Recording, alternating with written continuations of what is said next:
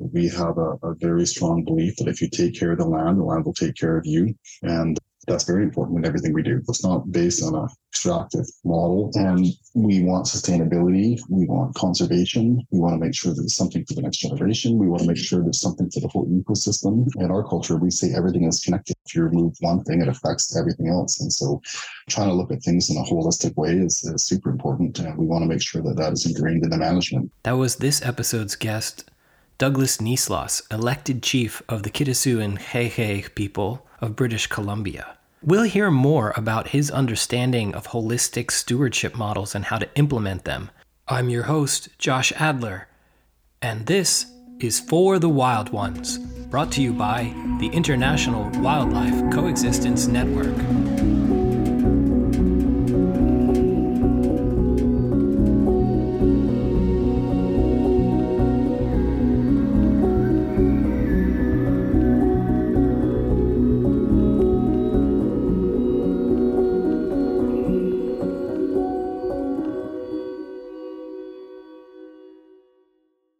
Have you wondered to yourself, is coexistence even possible?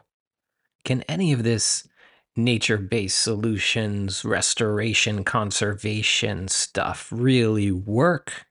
Well, this episode is all about a community of indigenous local people who got together and decided that they could protect and restore their natural environment, their marine ecosystem, their forests, their coast, and to even their surprise, it has uplifted not only their quality of life, but increased the bonds in their community and their ability to share their rich culture with the rest of the world. I feel so fortunate that Douglas Neasloss, our guest, made time between his meetings with decision makers and experts who all want to know how to do what he and his people are doing to make coexistence a reality. In a word, it's called stewardship.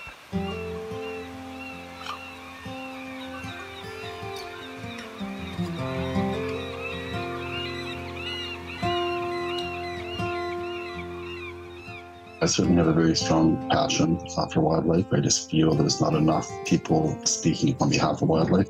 And I also feel that First Nations have never had a say in wildlife.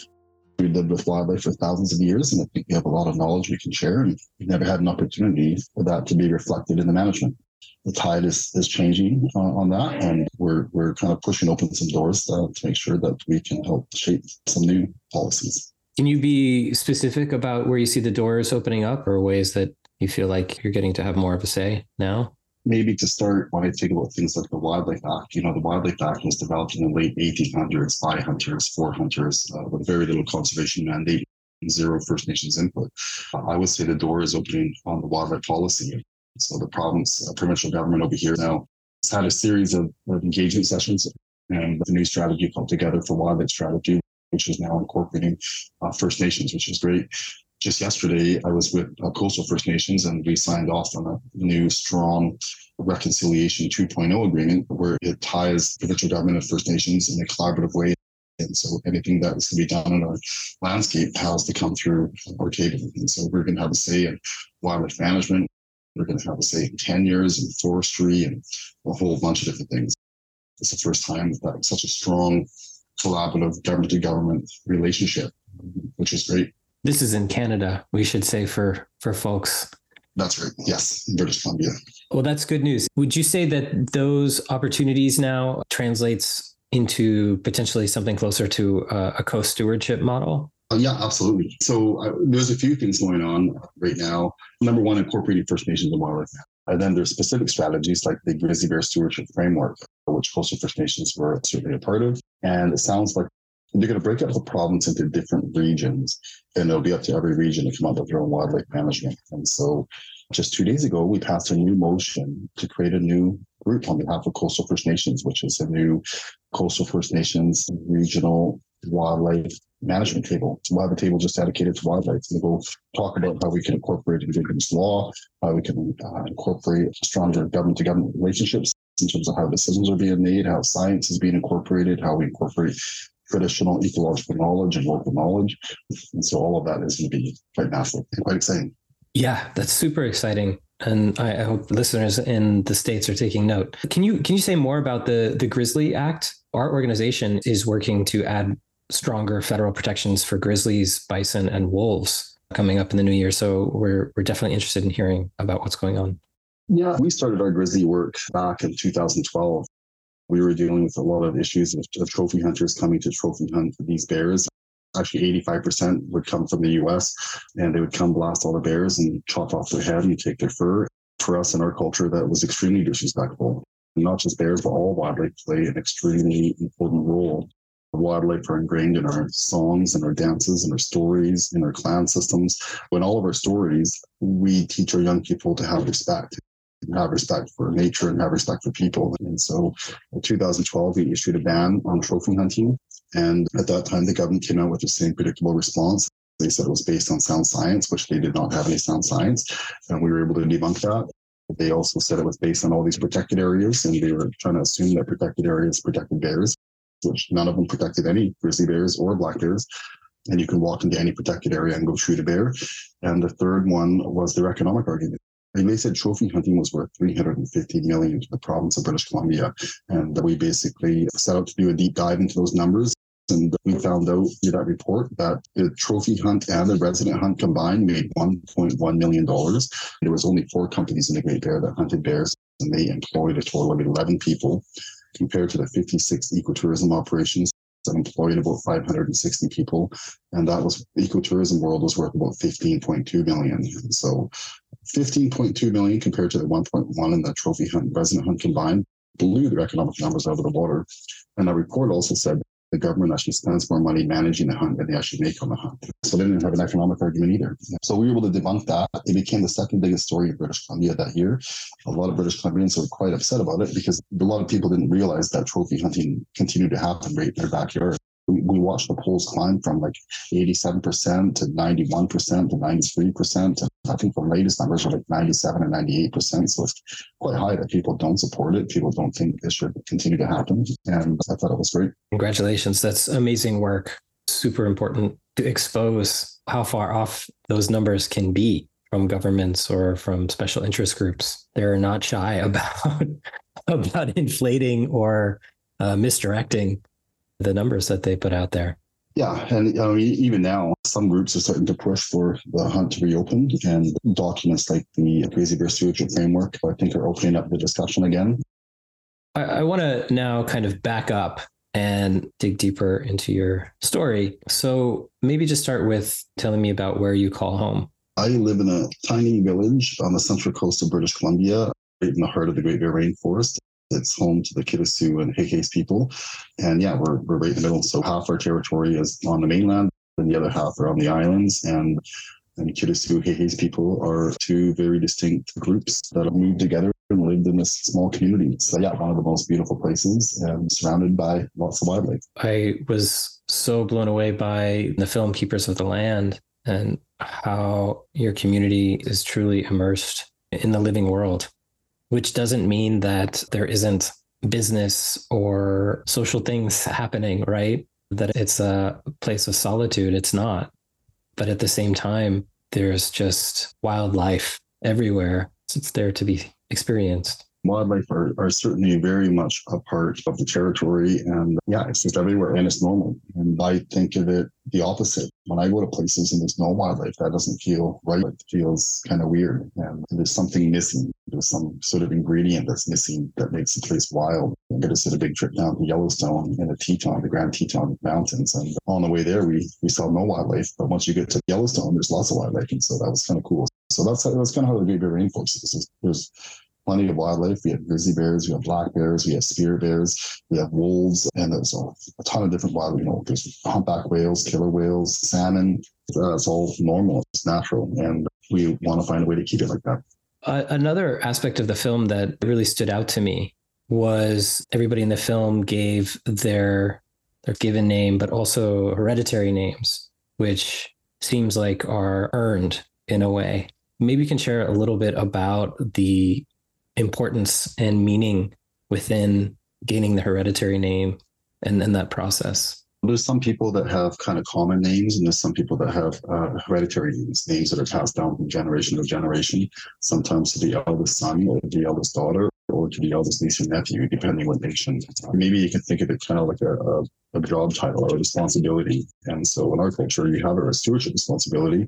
That's something we've had for thousands of years. And some of these names that, that are passed down from generation to generation are could be 10,000 years old. And every family has a hereditary chief. They have title to that, that area. They also have the responsibility to steward that area and to make sure that they're holding it for the next generation. And so that's something that's ingrained in all of our work we do, whether it's in the terrestrial world or whether it's in the marine world. We make sure that that's ingrained in all of our work and we make sure that's what we implement on the ground. You're very focused on the idea of stewardship in your work and, and in, your, your personal mission. Can you share a little bit about what that term means to you as a relationship? I think this means uh, a, a, number of different things. Number one, First Nations have been pushed aside for the last 150 years. And there's this resurgence that's going on. And First Nations are no longer asking to uh, assert their stewardship responsibility. We're just doing it. And it is our responsibility. It's always been our responsibility. If we left it, I think, to the Western world, they would continue to take everything, extract everything. And that's our idea of management. We want to be able to implement our values we have a, a, very strong belief that if you take care of the land, the land will take care of you. And that's very important in everything we do. It's not based on a extractive model. And we want sustainability. We want conservation. We want to make sure there's something for the next generation. We want to make sure there's something for the whole ecosystem. In our culture, we say everything is connected. If you remove one thing, it affects everything else. And so trying to look at things in a holistic way is, is super important. And we want to make sure that that is ingrained in the management. It's very different when you work with different governments and they're very siloed in their approach. They have one department that just talks about fish, a different one that talks about forestry, a different one that talks about the ocean. And so yeah, it's kind of weird. And we want to try and bring some holistic management approach to that and, and implement some of our First Nations values and, and some of those policies. I think stewardship is also about training the next generation to make sure that uh, they understand their stewardship responsibilities and uh, to make sure that they understand that if you wipe it out, you could wipe it out for everyone and everything. What are some of the key resources uh, in your community that you've been focused on protecting uh, and and what are the wider implications of working to protect those resources? We set aside quite a bunch. A lot of this started back in the 90s. The, the provincial government gave it all these permits to go log out uh, all our area. At that time, our area was called the North Coast Timber Supply Area, and it led to a, number of protests by First Nations, by environmental groups, and basically shut down all the forest companies. And we came to some sort of agreement where we'll set aside about 85% of this region in a protected area, and they called it the Great Bear Rainforest. And in my traditional territory, about 50% of my territory is now locked up in protected area, which is great. It's a lot of benefits for the rest of the world. Trees are sequestering carbon and releasing oxygen. That's a benefit to everyone else. Uh, but it also is keeping these wild places intact. Uh, we want to see more of that. And we've been able to look at developing things like longer term sustainable economies around that as well. So it's not just based on logging. You log it all out and it's done. We're able to focus on building things like ecotourism. We built a tourism company in, in my community called Spirit Bear Lodge, and uh, it's one of the most successful operations. We get to hire a diversity of people, men, women, and children are part of that operation. And my people get paid to go be themselves. They get paid to interpret who they are and where they're from and share with other people from all around the world uh, a bit of their culture. And that is really cool. So it's, a, it's, a, a very different approach to economic development. Plus, it, it met our criteria in terms of being long term and sustainable. And it's a win win for everyone. And then there's a number of other tourism companies that come to our area to come and operate their business. And we like that and we support them. And it's worked out quite well. What would you say now are the biggest challenges to keeping the Kitasoo land safe? We've protected 85% of the Great Bear Rainforest. So now we are doing a lot of work right now on the marine side. We still have very little marine protected areas. My community always makes it clear that we're only halfway there protecting land is one thing, but if we want to look at things in a holistic uh, way, then we would need to protect the marine side. We've been working now for a better part of 20 years. We've spanned all different levels of government, whether they're completely right or left. And I, we're getting there, we're getting close. And we hope in the next two years, we'll see some large marine protected areas. And we think that'll be a benefit to everyone, whether you're a commercial fisherman, a recreational fisherman, or a First Nations food fisherman. We hope that'll be a benefit for all the different species and they can thrive. Um, we have refugia areas. The work that you and your community are doing is just so inspiring because it's collaborative, it's proactive. Nobody's saying you should do this or you should do that. You're totally taking all the initiative. And then you're also providing all these public goods in terms of the outcomes, protected areas and, and resources and new opportunities for ecotourism, like you're talking about. I'm curious because our organization is focused on a paradigm of coexistence. Is that a notion that plays a role in your work? Absolutely. First, uh, people need to learn how to coexist. And I think that's been one of the challenges of the past is that I think that's a large reason why we were not able to collaborate. People weren't able to come together. I think about different levels of government, whether you're looking at provincial governments, federal governments, or First Nations governments. But there's been a paradigm shift in my lifetime. I'm starting to see people break down some of those barriers and agree to work together. And it's been quite amazing. I'm talking some major, major changes. We are signing agreements together. We're sitting down on the same table talking about collaboration. When you really look at it, we all have the same mandate. It doesn't matter what government you are. We all have the same responsibility and we all want sustainability and conservation and jobs and all of those things. So how to do that in a respectful way. And the fact more people sit at the table, I think, the better. I think everyone wins. So yeah, I think we're, we're getting there for sure. I'm also wondering, in terms of traditional stories, if there are stories in your culture about human wildlife conflict and how those conflicts maybe were resolved. Almost all of our stories are about wildlife in, uh, in some way, shape, or form. Most of these stories are, are there to teach us a lesson in some way, and we get some sort of laws from them or values stem from those stories. And so, yeah, they're meant to teach us things whether it's respect for nature or respect for future, uh, how to treat different things. Maybe there's there's one example that you could offer us so we can understand how that plays out. Yeah, so I'll try. And, this is a really long story, but we have this one story where these four men were out on a seal hunt and they found this one fish that was slapping on the side of the canoe. So they grabbed it and they ripped off his fins and they threw him back in the water. And he swam underwater and he told this supernatural being underwater, which is a two-fin killer whale, what had happened that the men ripped off of these fins off of his arms. And so this supernatural being basically took the four men underwater and kept them there for four days. And when you're with a supernatural being, one day is equivalent to one year. And so when the men were finally released back up to the surface, they went back to their village, and um, which they thought was four days, uh, it turned out to be four years. The community assumed they were dead. Their families assumed they were dead. And so that story was really about respect. And the men had disrespected this ratfish, and for that they were punished. And their four days under the water turned out to be four years. And, and that story is really about having respect for nature and and also respect for people. And so, you know, that's something that's ingrained in all of our stories. And our elders especially tell the young kids so that they grow up with these sort of values. That sort of lesson is, is almost ingrained in, in each one of our stories. And we take that and uh, apply it to current management today and how we do things. So Thank you so much for sharing that. The the specifics of it are are so valuable for people to hear and to understand. So much of traditional knowledge is shared through storytelling. We do a lot of work with, with bear relatives and wolf relatives too. I'm wondering if you can speak to any of the particular lessons or gifts in your community about what they bring. Absolutely. They're, they're in our songs and our dances and our stories and our clan systems and our totem poles. And I think they're all respected for different abilities. And certainly things like bears are respected for their strength and their power, wolves and their family values. A lot of our stories connect wolves to killer whales they're very closely related, and uh, partly because how they work together as a family and their values and their teamwork. And that's something that we carry forward in our clan systems and how we organize ourselves. Speaking of storytelling, what made you and Deirdre Leowinata decide to make the film Keepers of the Land? I've been dreaming about a film for 10 plus years. I, I guess there was really three or four objectives we really wanted out of the film.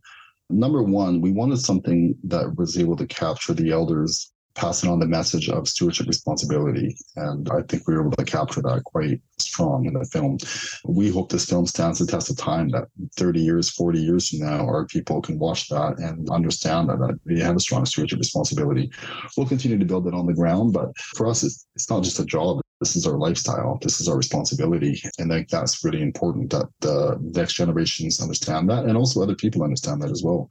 I would say number two, we really wanted to highlight the marine world. Um, I've seen so many boring films where politicians are talking about how important the ocean is and maybe some waves crashing in the background, and that's the extent of their marine planning promotion. We wanted to get underwater.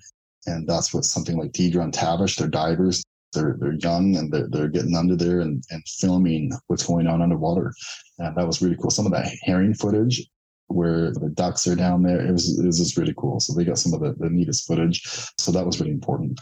And then the third part is that we see so many groups come and fundraise in my territory. They come up and they continue to say, give us some money and, and we'll continue to to do things. And I think about the, some of the things that go on.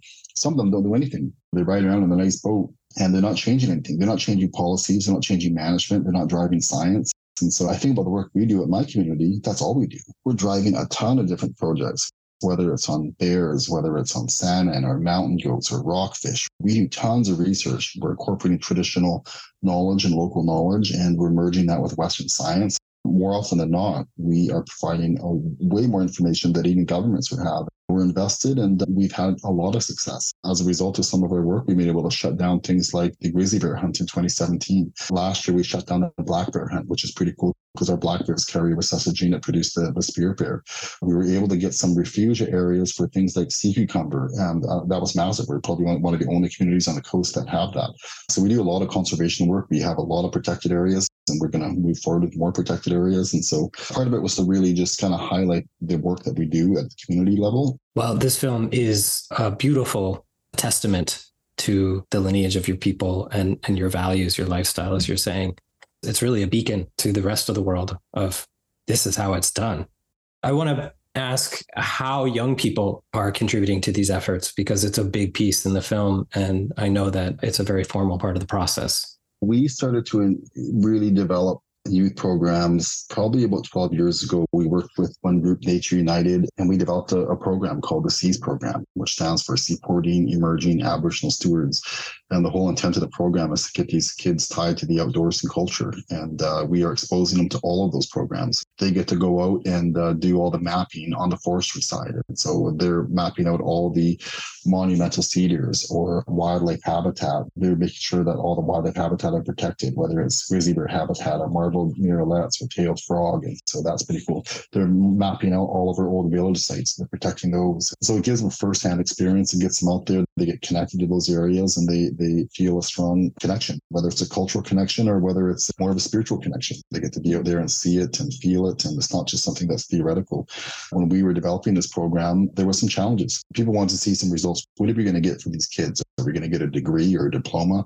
Well, no, it's a long term investment. In five and 10 years, it's these kids are going to be the next leaders. They're going to be the next band councils or economic development or hereditary chiefs, and it'll be their responsibility. And so uh, when it's their time, they'll be ready. And those kids that we had in the program 12 years ago now run our programs. They're the head of our Watchman programs, they're part of leading our science programs. And we have more kids going off to post secondary and getting their degree and merging that with some local knowledge. It's been huge to see that shift. Our future is looking bright with the, the next generation. And that's really important that we groom uh, the kids. That's always been a part of our culture. That's how we do it on a hereditary chief side is to groom to make sure people are ready. And I think that's what we've been doing with, with some of the youth. And that's why they've been highlighted through all of the programs and, and leading the programs, which is good. Again, all I can do is emphasize to listeners that this is how it's done. This is the way to a better future for all life. What message would you offer to others looking to improve ecological protections in their community? The just do it approach. We are a tiny community. We're 350 people um, in the heart of the Great Bear Rainforest. We were able to develop a vision. We threw around words like conservation based economy 30 years ago. And we've been working toward that uh, for the last number of years. We went from about 90% unemployment to uh, 95% employment. And a big part of that is, is a conservation based economy. And we're doing it through protection. We're doing it through things like ecotourism. I think there's a lot of benefits and I think people need opportunities. And I think there's a way to do it. Grooming the next generation to make sure that there's something that, that carries on, continues to live on.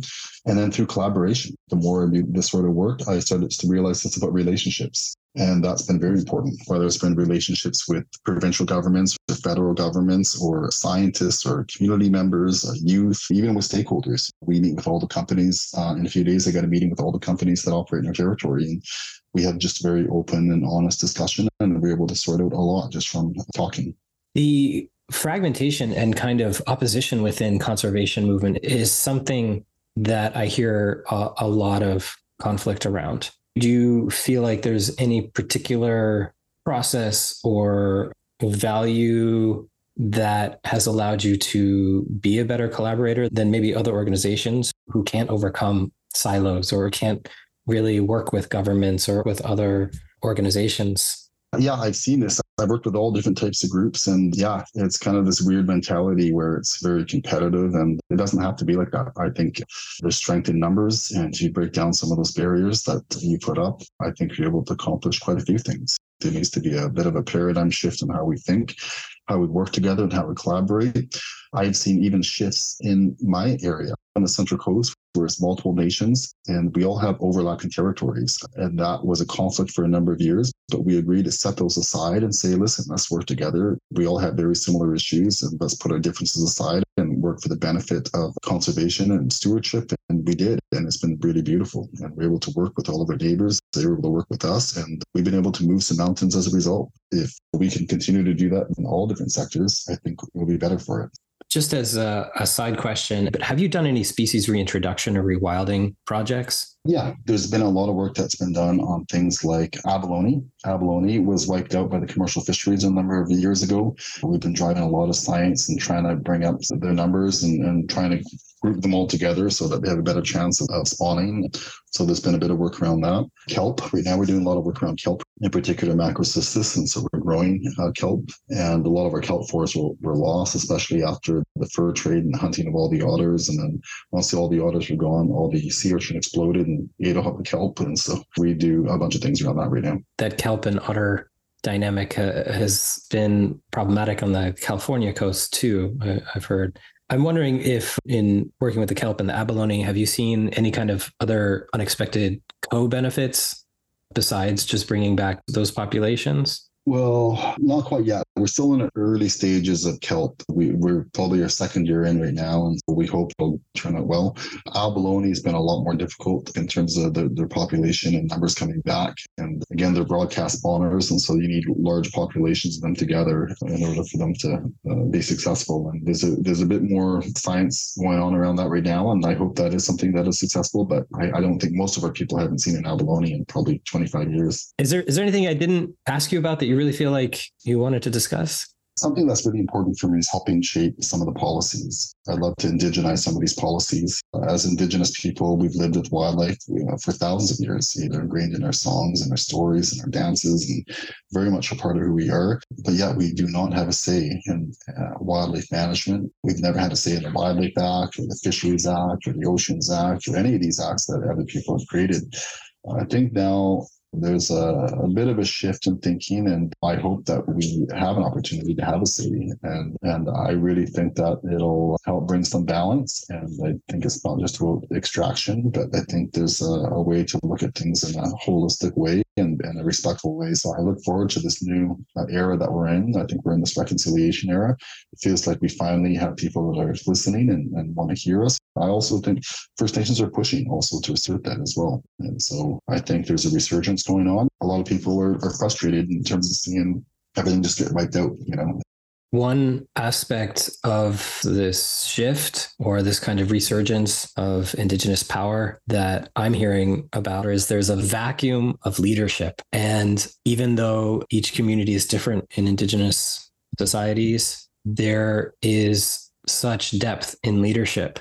And I just keep seeing that there are strong leaders that we desperately, desperately need to be taking charge as much as possible because it's not going to come from anywhere else. Yeah, we are opening the door. We're pushing the limits of where we can go. And uh, I really hope we'll indigenize um, some of these policies. If we don't, we're always going to have problems on the ground. There's, there's multiple forms of knowledge. You know, everyone looks at the Western science as, as the model, but there's indigenous knowledge, there's local knowledge, there's traditional ecological knowledge, there's street knowledge. And so I think there's there's all different types. It's time that we open up and look at all the different avenues and make sure that we're incorporating the best information so that we can make informed decisions. I can understand your focus on policies but I can also see that you're really moving forward on improving economic outcomes as well that uplift people, provide alternatives. Doing ecotourism instead of logging, for instance, is an economic shift that doesn't require government approval.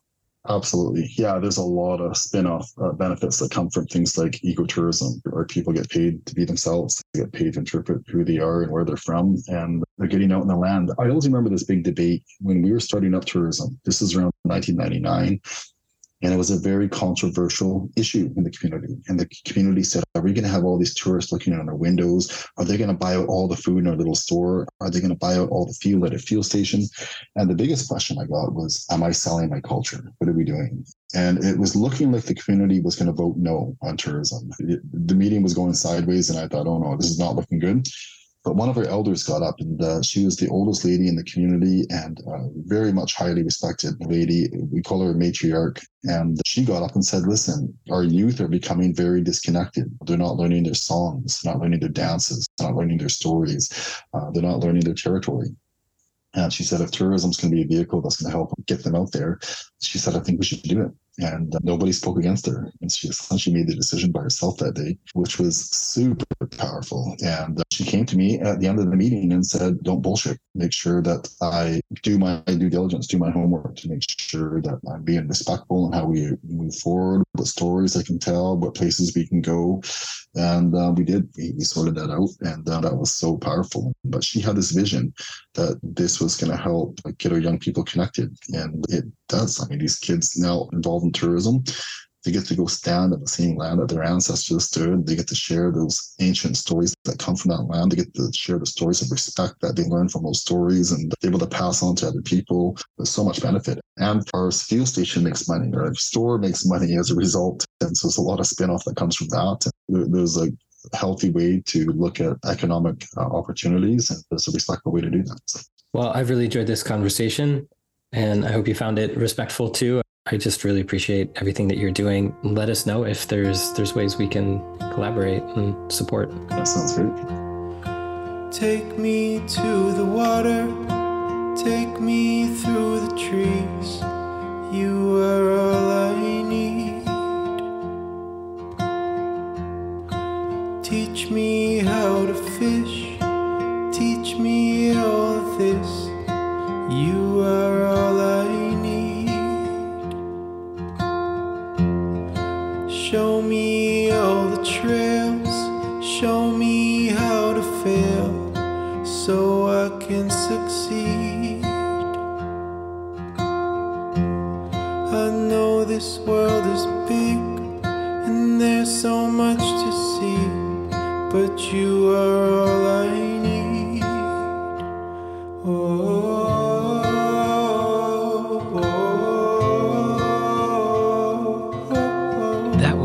Excerpt from the beautiful song All I Need by Milan Andre Boronell.